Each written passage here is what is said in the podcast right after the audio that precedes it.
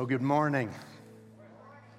Daryl, thanks you and your team to um, call us to worship our Lord and Savior. Isn't it wonderful that we can actually go to Him because He really does love us? He cares for us. He is the source of all love, and He cares for us. I am Scott Mesker, privileged to be one of the elders here at um, South City Church. And whether you're online with us today or here in, purpose, uh, in person, I just, it's just good to be here. Because I don't know about you, but the last few weeks, I felt heavy. It's been heavy. With everything that's going on, I mean, it started with COVID 19, and then the killing of George Floyd, and then the protests, and the riots, and the looting. I mean, it's just like it just layers on top of one another. And I was busy all day yesterday. But when I turned on the, the news last night and saw Atlanta burning and Rayshard Brooks, the killing of him, my heart was hurting. It was heavy. I mean, there's been times over the last few weeks, I mean, I've, I've felt confused. I've felt discouraged. I felt hurting. There's sometimes that I couldn't even put words to how much I hurt.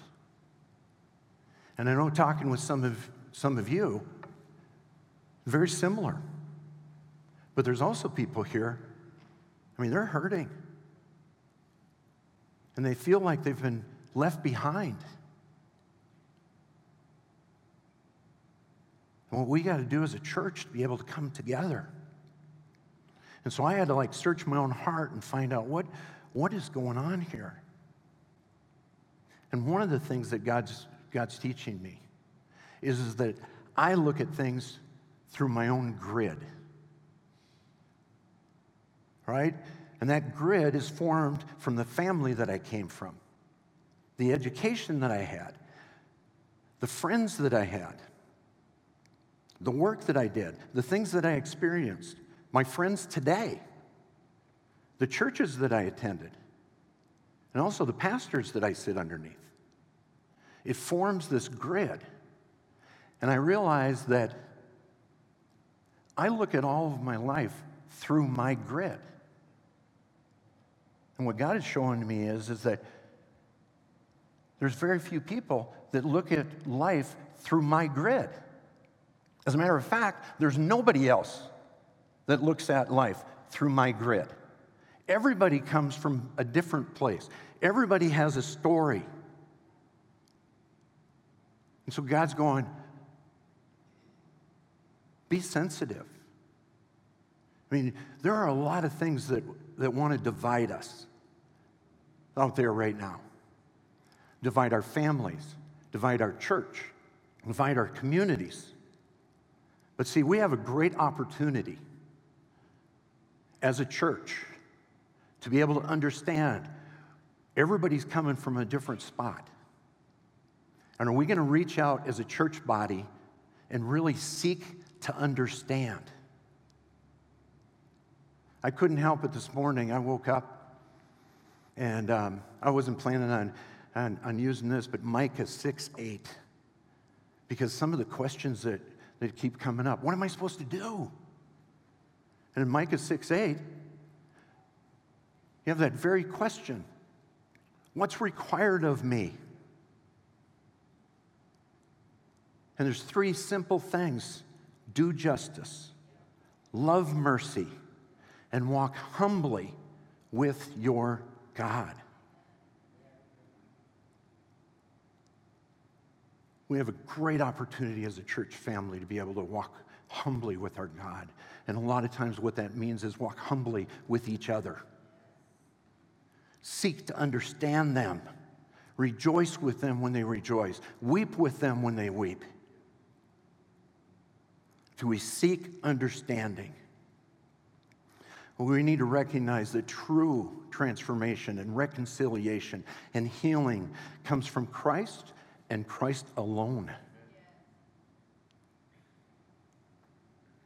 So this morning, we've got the incredible privilege of looking at God's Word together.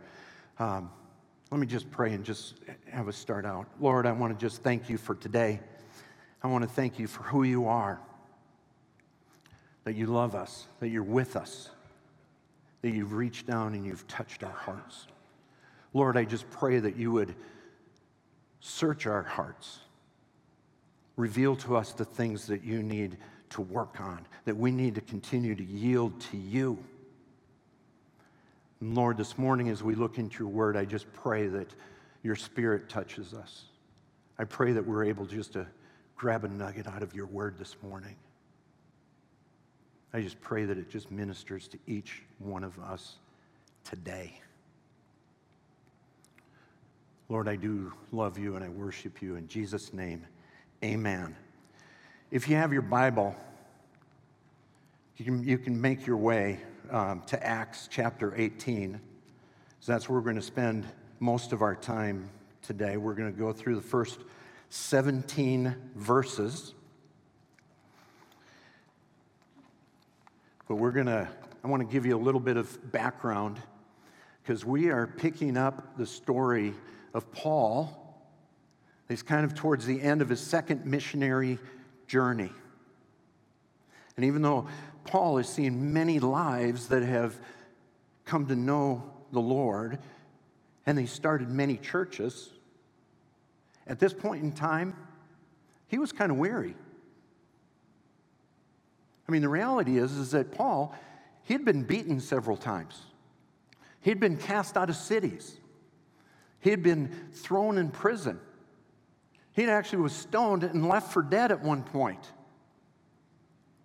And when he was in Macedonia, his support system, Silas and Timothy, stayed there while he went on to Athens alone. That would be pretty incredible, wouldn't it? Having to go through all of that and then go, I'm doing this alone. And then in Athens, here he has to, to deal with this group of intellectuals there in Athens and so he, he sits there and has to reason with them. And so we find in chapter 18, Paul is moving from Athens to Corinth. And let me give you a little bit um, of um, background on Corinth. If we could take a look at this map, you're going to see that um, Corinth is right at the entrance of this land bridge that separates Greece in the Peloponnesian Peninsula. And it's really kind of unique because there's actually two ports right off of Corinth. One port is on the east side, and that ends up connecting with the Aegean Sea, and that gives access to Asia and the Middle East. But on the west side is another port, and that connects with the Ionian Sea, which gets connection into Italy and Rome. So the reality is, is this is a, a very powerful and influential city.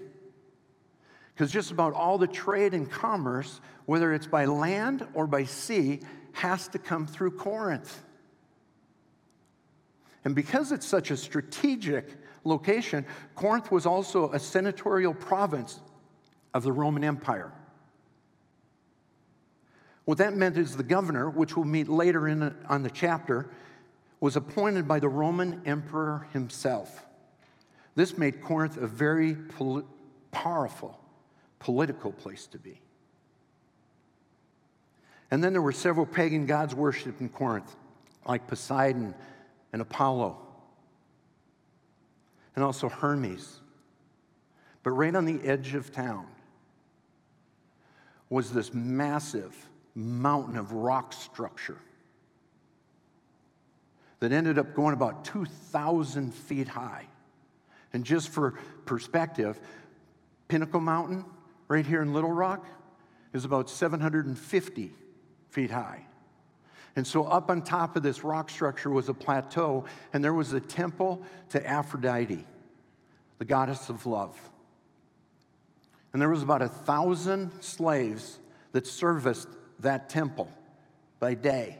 And at night, if you can just imagine. These slaves would come down and parade down the mountainside at night and they would come into Corinth and sell themselves as prostitutes. As you can imagine, Corinth was powerful. I mean, it was kind of like New York City, Washington, D.C., and Las Vegas all combined.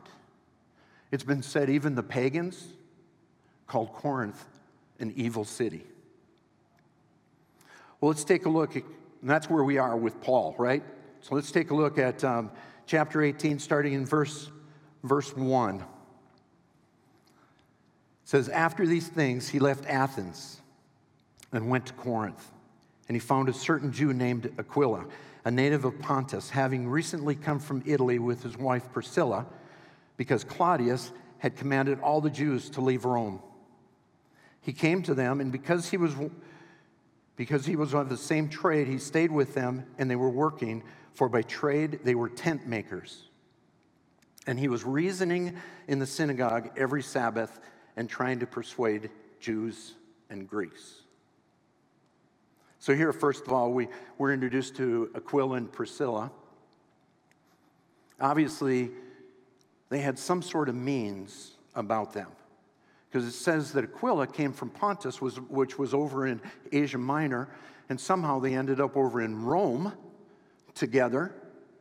And they, they stayed in Rome until, until there was such kind of a dicey um, relationship between the Jews and the Christians. And finally, Claudius, the emperor, said, I don't need this in, in, my, in my community. You guys all need to leave. And so somehow, um, Aquila and Priscilla ended up in Corinth. The thing that's important about that is Paul ends up coming in there. And remember, he was all alone. And so coming into Corinth, it was really nice to have fellow believers that actually had some kind of means. Because for me, I just know that you can't, you can't minister it alone very long. So it's nice to actually have some people that are coming alongside you. I mean, it's certainly something that we need to be encouraged with this morning. Don't do it alone. Surround yourself with people that can come alongside. And he said they were tent makers, like Paul. But what that really meant is that they were leather workers. Because not only did they make tents, but I'm sure because of the maritime industry, they were really busy with, with different things of leather in the, on the ships. And they were also um, involved in the clothing industry. So they had quite a business, and Paul was able to, to jump right in there. And he had a, a time, really, quite frankly, of rest. Because it says he was a tent maker throughout the week, and then on the Sabbath, he went to the synagogue which gave him some time just to be able to, to rest.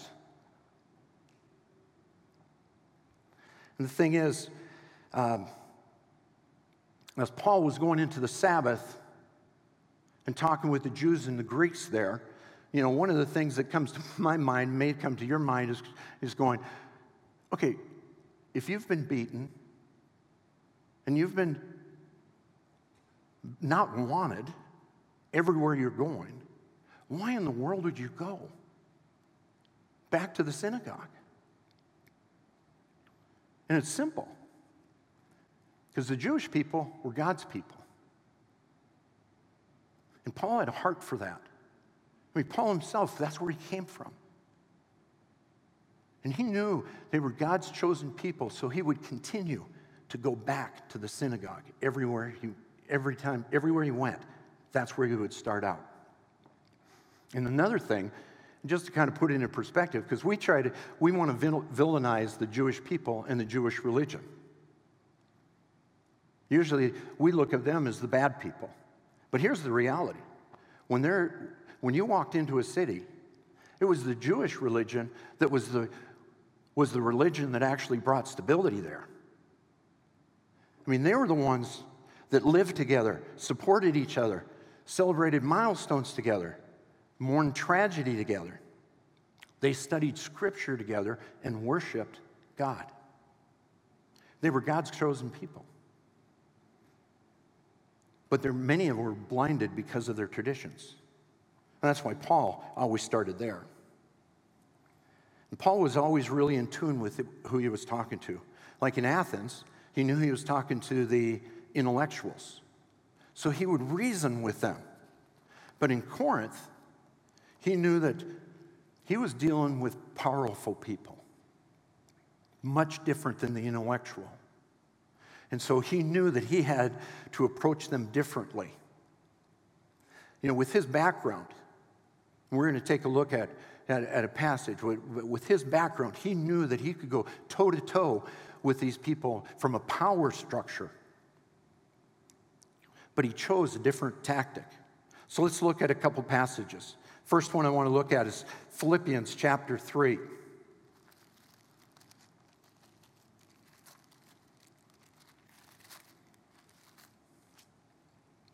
And I'm going to pick it up in um, the middle of verse 4. It says, If anyone else has a mind to put confidence in the flesh, I far more. Circumcised on the eighth day, of the nation of Israel, of the tribe of Benjamin, a Hebrew of Hebrews. As to the law, a Pharisee. As to zeal, persecutor of the church. As to the righteousness which is in the law, found blameless. But whatever things were gained to me, those things I have counted as loss for the sake of Christ. I mean, Paul had an impressive resume, didn't he? He was no doubt the head of his class. And he proved he had the power because he would persecute Christians. He dragged them out of their house and put him in prison. But he was there and he encouraged the crowd when they actually stoned Stephen. But by grace, he had an encounter with Christ on the road to Damascus. I mean, he was struck down, he was blinded, and his life was transformed. He had all this power, but realized it was nothing. And his life was transformed. He counted everything he had as loss when he finally had his life transformed. So he knew he, he needed another tactic to reach the people in Corinth. If we go to um, 1 Corinthians chapter 2, you know, this is Paul writing back to the Corinthian church, church several years later, after he established the church. And he's reminding them. And he says in verse 1, he says, And when I came to you, brethren, I did not come to you with superiority of speech or of wisdom, proclaiming, proclaiming to you the testimony of God. For I determined to know nothing among you except Jesus Christ and Him crucified. And I was with you in weakness and in fear and in much trembling. And my message and my preaching were not in pro- persuasive words of wisdom, but in demonstration of the Spirit and of power, that your faith should not rest on the wisdom of men, but on the power of God. He knew his audience. He would enter into the world because he knew that he could go toe to toe with them. He could probably win an argument with them from a power structure standpoint. But he realized that if he did that, he would end up losing them. He wouldn't have an audience with them. So he decided to be humble because he realized that sometimes true power comes in humility. So he humbled himself. Because it's not about us, this is about Christ.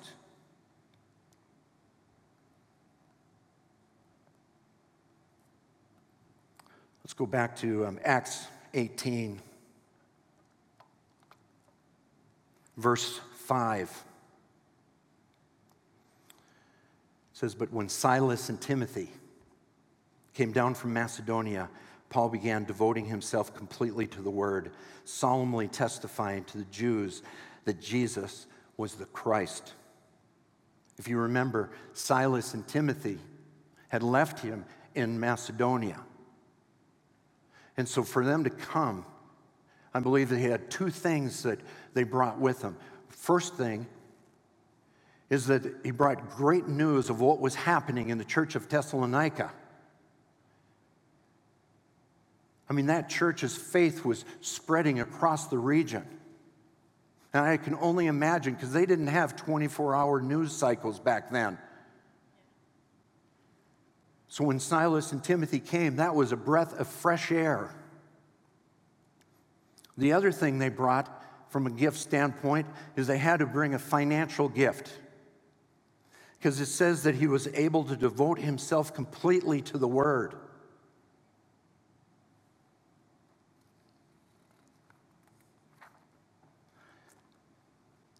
I thought it was interesting, and let me just reread this again. But when Silas and Timothy came down from Macedonia, Paul began devoting himself completely to the word. And I think this next section, I'm just going to pause for a moment. This next section may be one of the most significant passages in the entire Bible. Because he said, solemnly testifying to the Jews that Jesus was the Christ. You know what Paul was saying there? He was saying that the historical Jesus, the one that they had heard so much about, is the one. He's the one they've been waiting for. He's the Messiah. He's the Christ. He's the deliverer that Moses cried out for. He's the one that the prophets longed for. And there's no doubt that these Jews had pretty many of the messianic prophecies memorized, probably since they were little kids. Because you have to understand, every Jewish boy would go to school similar to our children going to vacation Bible school during the summer. However, it'd be year round, many years, and not quite so much fun. They would memorize vast amounts of scripture, and no doubt they were taught to look for the Messiah. And remember, when Jesus was born, of the Virgin Mary in the little town of Bethlehem. He was the fulfillment of these prophecies. He healed the sick, gave sight to the blind, and raised people from the dead. And yet they mocked him. They spit on him. They beat him. They nailed him to a cross and they crucified him. And they put him in a tomb and rolled a big boulder in front of it and then sealed it.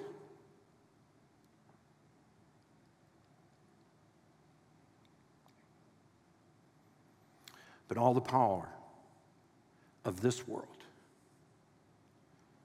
all the power that was in Corinth,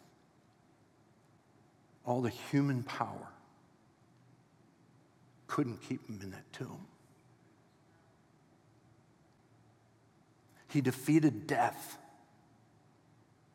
and once again proved that he was the Messiah that we're looking for. And yet, they rejected him again. Then, and in this passage, look at verse 6 says, And when they resisted and blasphemed, he shook out his garments and said to them, Your blood be upon your own heads. I am clean. From now on, I shall go to the Gentiles. Paul did not give up on them, they gave up on him. Paul knew his mission in the synagogue was done. It was interesting the symbolism of shaking out the garments and the words, Your blood is beyond your head, would be very, very familiar to these Jewish people because that comes straight from Scripture. I mean, if you look back in Ezekiel chapter 33, it talks about how the watchman is blowing the trumpet on the day of judgment. And if you don't hear, if you don't heed the warning, your blood will be on your head. So his audience would understand that. And Paul knew that he was clean. He was a type of watchman. He was blowing that trumpet warning, going, This is the one. He's the one you've been looking for.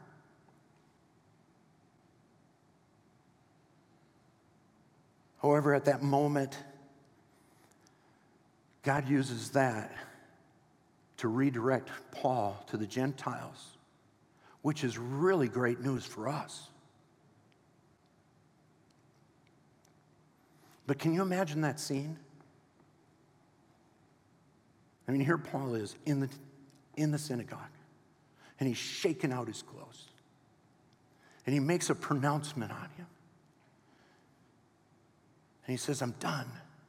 I'm going to the Gentiles. So, where do you think Paul went? Did he go back to Athens? Did he go back to Macedonia? Did he go on to Ephesus? Nope. Let's see where he went. Verse 7 And he departed from there and went to the house of a certain man named Titius Justus, a worshiper of God, whose house was next to the synagogue. And Crispus, the leader of the synagogue, believed in the Lord with all his household, and many of the Corinthians, when they heard, were believing and being baptized. Can you believe that? That seems to me like there's a pretty, that's, there's some tension there, right? And Paul's saying, I am out of here. And he goes next door. I mean, and the next door is not like if you left South City Church here, you know, where our nearest neighbor is like a quarter of a mile away. Next door was they this house probably shared a wall with the synagogue. That's amazing to me. That's some courage. We sang about that this morning, didn't we? Where does that courage come from? It's the Lord. And then, of course, it says that Crispus, the leader of the synagogue, believed in the Lord with all of his household. And many of the Corinthians, when they heard were believing and were being baptized. Isn't that cool? Can you believe that? Of course you can. This is the gospel at work. Grace and mercy is extended to all. But Paul must have still been feeling discouraged and fearful. There still must have been people that were trying to intimidate him and probably trying to hurt him. So in verse 9 through 11, the Lord steps in and it says, And the Lord said to Paul in a night by a vision, Do not be afraid any longer, but go on speaking and do not be silent, for I am with you. And no man will attack you in order to harm you, for I have many people in this city. That must have been great news for Paul. Especially the point where he's saying, No one's going to hurt you. Wouldn't that be great to have that promise tucked in your back pocket?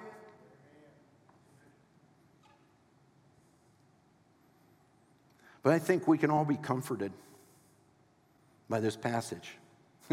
For instance, and I, I didn't go ahead and do this myself. I'm trusting that this is true. I heard there's 365 passages in the Bible that says, do not fear. or do not be afraid. That's one for every day of the year. How comforting is that? And I love it when Scripture confirms Scripture. Because this, this little passage here reminds me of, of um, the, the Great Commission back in Matthew 28.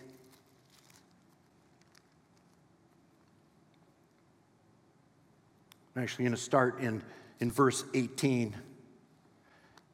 Says, And Jesus came up and spoke to them, saying, All authority has been given to me in heaven and in earth.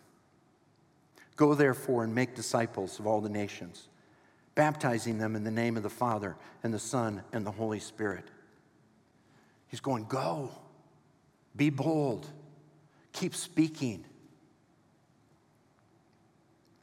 teaching them to observe all that I've commanded you. And lo, I am with you always, even to the ends of the earth.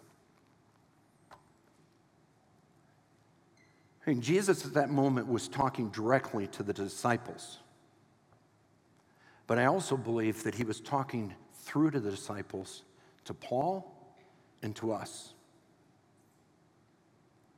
He was saying, Go, go boldly, because I'm going to be with you to the end of the age. Because when he was talking to the disciples, he wasn't expecting the disciples to live forever. So he was talking to us that he's going to be with us and the people that are going to follow after us. And I love this thing that came to mind it's this with you. God is with you. It's kind of like when we have our grandchildren at home. They come over and they're in the living room and they're all sitting on the, on the floor and they're playing games. And if I'm over here in my chair and I'm checking my texts on my phone, I'm with them, but only in proximity. But if I put my phone away and I get down on the floor and I play the same game that they're playing and I enter into their life, now I'm with them. Or if I'm out in my front yard playing with my grandkids and one of them gets too close to the street and I have to go and rescue them from a speeding car, now I'm with them. God is with us.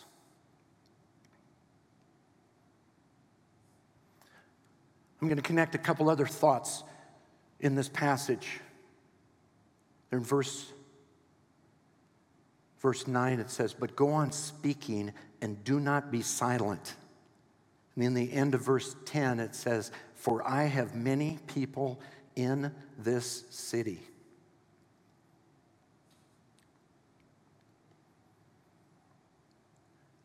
This isn't talking about that there was a bunch of believers already in Corinth. This was talking about the future. This is the sovereignty of God speaking into Paul, going, I want you to keep speaking because I've already called people, but I'm going to be using you to speak to them. And there's some people that get tripped up on that.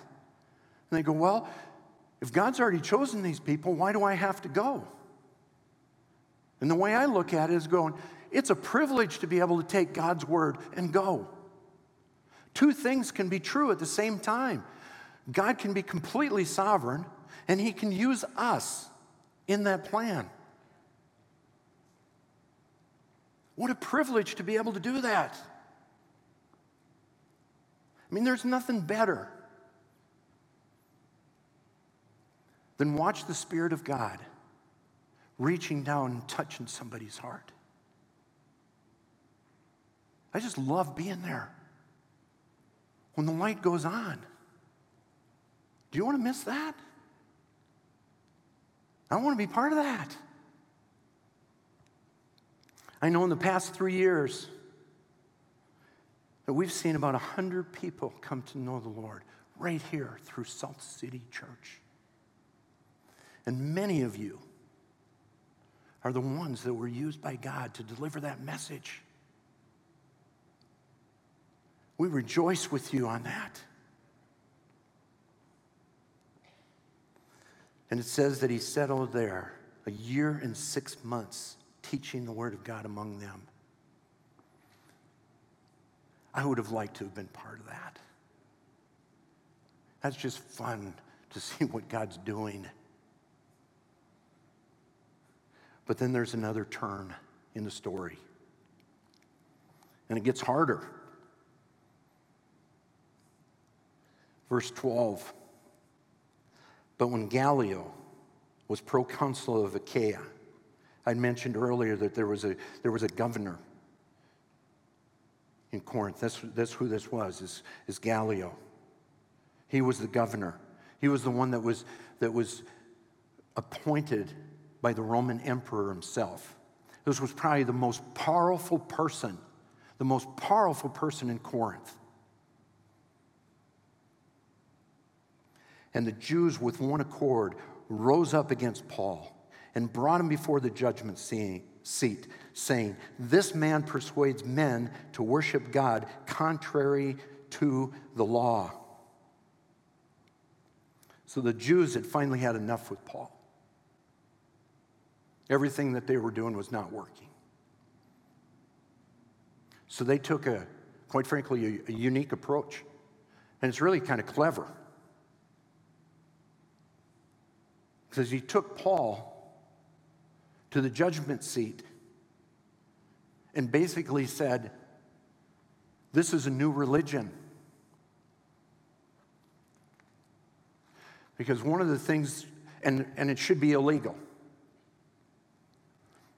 One of the things that's interesting is that the Roman Empire, when it would, when it would take over territory, many times it would leave the prevailing religion intact, but they would box it in.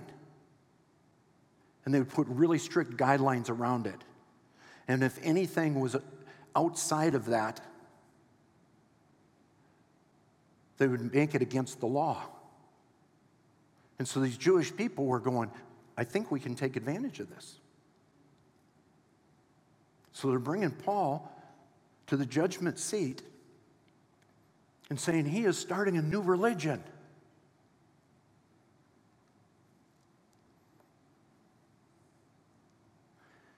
And it's one of those things that if Gallio would have would have actually sided with them, Christianity would have been become illegal and then the Roman government would have had round up all the, the Christians and put them in jail. But however, what happened next was surprising. I mean, it was quite, it was shocking, actually. It says, But when Paul was about to open his mouth, Gallio said to the Jews, If it a matter of wrong or a vicious crime, O Jews, it would be reasonable for me to put up with you. But if there are questions about words and names and your own law, look after it yourselves. I am unwilling to be a judge over these matters. So, just as Paul got up to speak and give his defense, Gallio stops the whole thing. He doesn't even let Paul speak.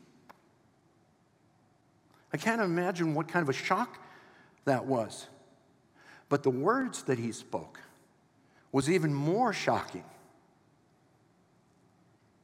I know it's my opinion, but it seems, it seems to me that Gallio might have been familiar with the message of the gospel. And here's the reason I say that. So in verse 15, he says, but if there are any questions about words, insert in there like words like Messiah and Christ, and names like Jesus, if you put that in there, and your own law, including Scripture, Look after it yourself. I'm unwilling to be a judge of these matters. He might as well have been saying, What are you guys talking about? This guy Jesus that, that he talks about? He's the one you've been looking for. That's not my concern. So he dismissed them. He basically made Christianity lawful in all of the Roman Empire. Isn't that amazing?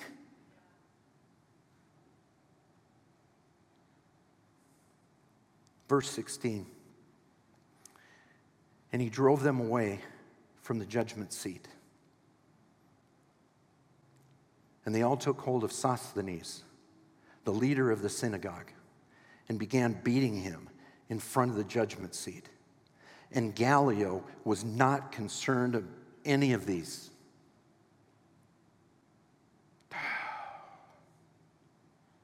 I mean, first of all, Drew, thanks for giving me a passage that ends abruptly with a beating.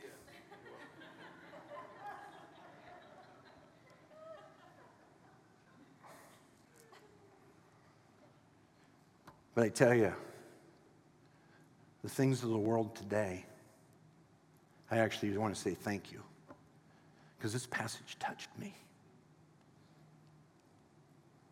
spoke to me deeply. Because it doesn't end abruptly right there. Let's take a look at some of the characters involved. You know, first you got the crowd.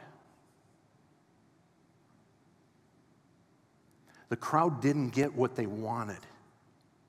So they went seeking after something that would satisfy them. And they landed on Sosthenes. They start beating him. And of course, there's Sosthenes, who's the leader of the synagogue. Quite frankly, he's probably the guy that put all this together. He's the one that organized this whole deal.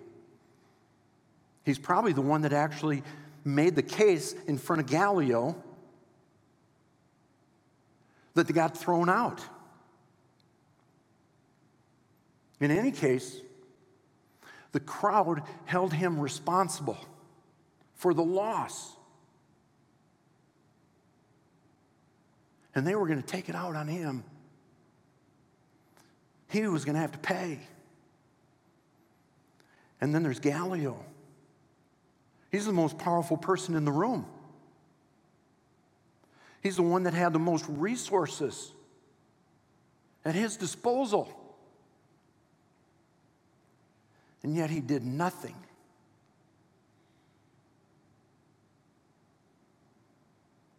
It says was not concerned about any of those things. And what about Paul? Where was Paul? Did he end up being an observer? And if he's an observer, what was going through his mind? Was he thinking back the times that he was beaten? Or maybe he was thinking back when he was persecuting the church. And he drugged people out of their homes and beat them and put them in prison.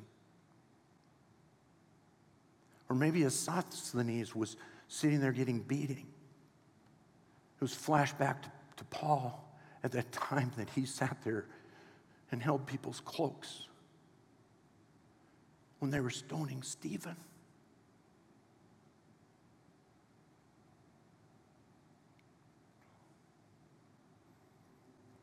I don't think this ends right here.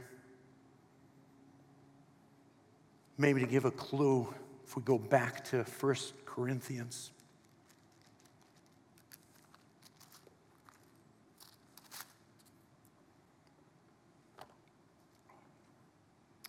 First Corinthians chapter 1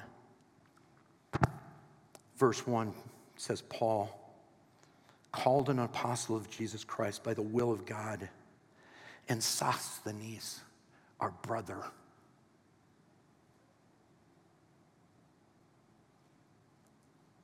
Wouldn't it be just like God to reach into a situation like that and redeem, redeem that situation? Take something that we look and go, that's tragic.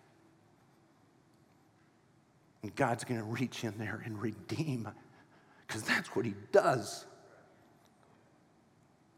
He's reached down and redeemed us. Now, there's some that may dispute of whether that was the Sosthenes of, and the same one. But what I do know, the God of heaven, the Lord of lords, and the King of kings, the defeated death, has the ability to reach down and transform people's hearts. This morning, we need to be encouraged for that.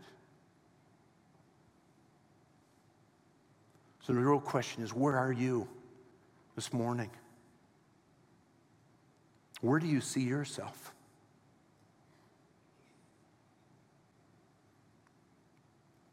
Have you been a believer for a long time, but you're weary.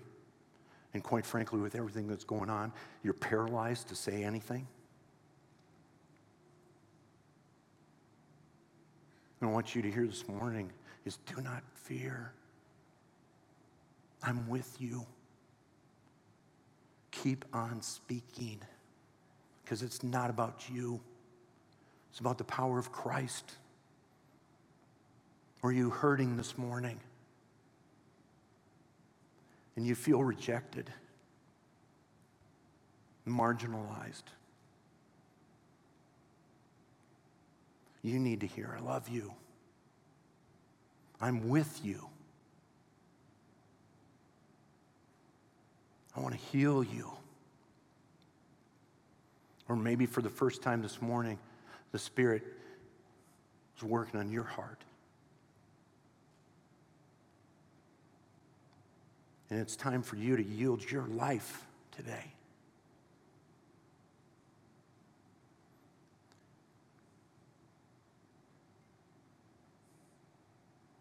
After the service, if you've got any questions, we want to hear from you. You can come down, talk to us. We want to hear your story. We want to be with you. Let me pray. Lord, I want to just thank you for who you are.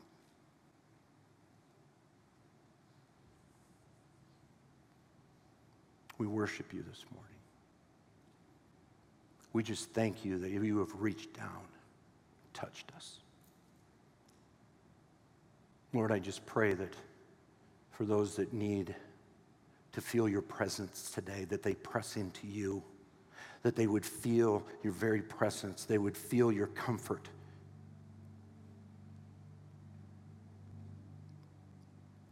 Lord, I just lift up your name because it's worthy of our worship. It's worthy of our praise, and all glory and honor go to you and to you alone. In Jesus' name, amen.